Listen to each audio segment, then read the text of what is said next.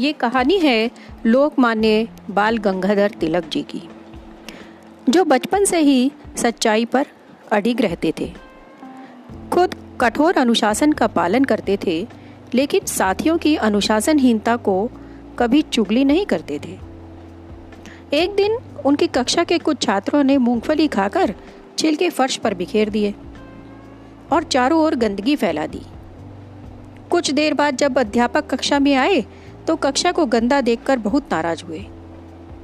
उन दिनों अध्यापक बेहद कठोर हुआ करते थे। अध्यापक ने पूछा तो किसी भी छात्र ने अपनी गलती नहीं मानी?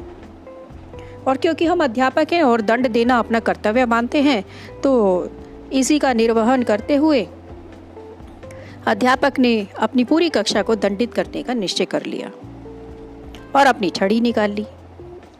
उन्होंने प्रत्येक छात्र से कहा कि या तो हाथ आगे बढ़ाओ और हथेली पर तड़ातड़ बैत खाओ और या फिर सच बोलो। लेकिन कोई नहीं बोला। सबने अपने हाथ आगे बढ़ा दिए और बैत खा ली। लेकिन जब तिलक जी की बारी आई तो उन्होंने अपना हाथ आगे नहीं बढ़ाया। तिलक ने अपने हाथ बगल में दबा लिए और बोले, जब मैंने मूंगफली खाई ही नहीं तो मैं बैत भी क्यों खाऊं? अध्यापक ने कहा तो तू सच सच बताओ कि मूंगफली किसने खाई है? मैं किसी का नाम नहीं बताऊँगा और बेत भी नहीं खाऊँगा, तिलक बोले। उनकी इस बात को सुनकर अध्यापक का गुस्सा तो सातवें आसमान पर चढ़ गया और अध्यापक ने प्रिंसिपल से इसकी शिकायत कर दी। इसके बाद तिलक के घर पर उनकी शिकायत पहुँची और पिताजी को स्कूल आना पड़ा।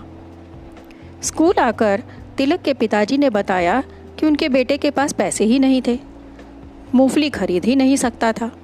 तो खाता कहाँ से? अब क्योंकि विद्यालयों ने अपनी बपौती मान लिया है, वे मानकर चलते हैं कि बच्चा या उसके माता पिता तो सच बोल ही नहीं सकते। तो बस पहले बच्चे की बात पर गुस्सा थे, अब पिताजी की बात पर भी गुस्सा हो गए और बच्चे को स्कूल से निकाल दिया गया।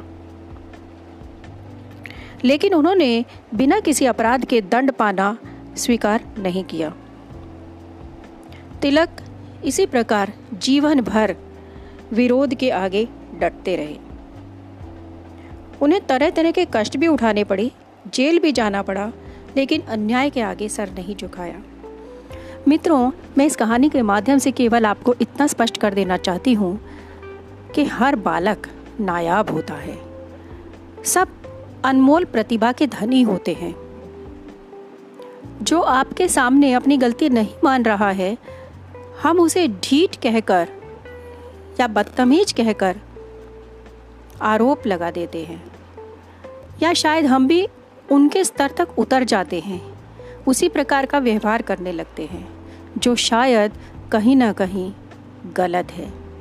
एक अच्छे अध्यापक को अपने व्यवहार में बदलाव लाना चाहिए।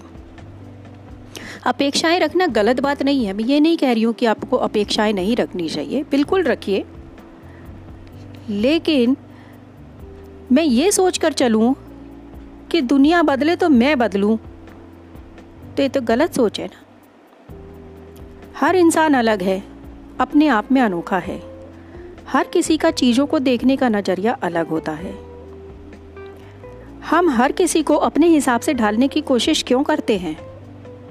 सामने वाला भी तो सही हो सकता है ना? हम उसकी मजबूरी भी समझ सकते हैं ना? हर किसी के पास समझने का नज़रिया होता है। और ऐसे में स्वाभाविक है कि एक दूसरे की सोच एक दूसरे से टकराएगी। हमेशा दूसरे को बदलने के चक्कर में हम अपने में बदलाव लाने की जगह दूसरे से बदला लेने के मोड में आ जाते हैं।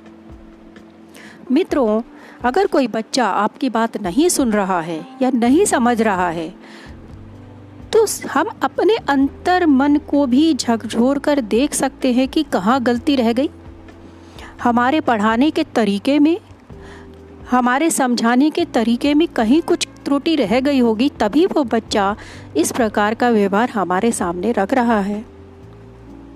मित्रों, एक बार, सिर्फ़ एक बार अपनी शिक्षण विधि को जांचिए, अपने भीतर झांकिए और समझिए कि कहाँ गलती हो रही है।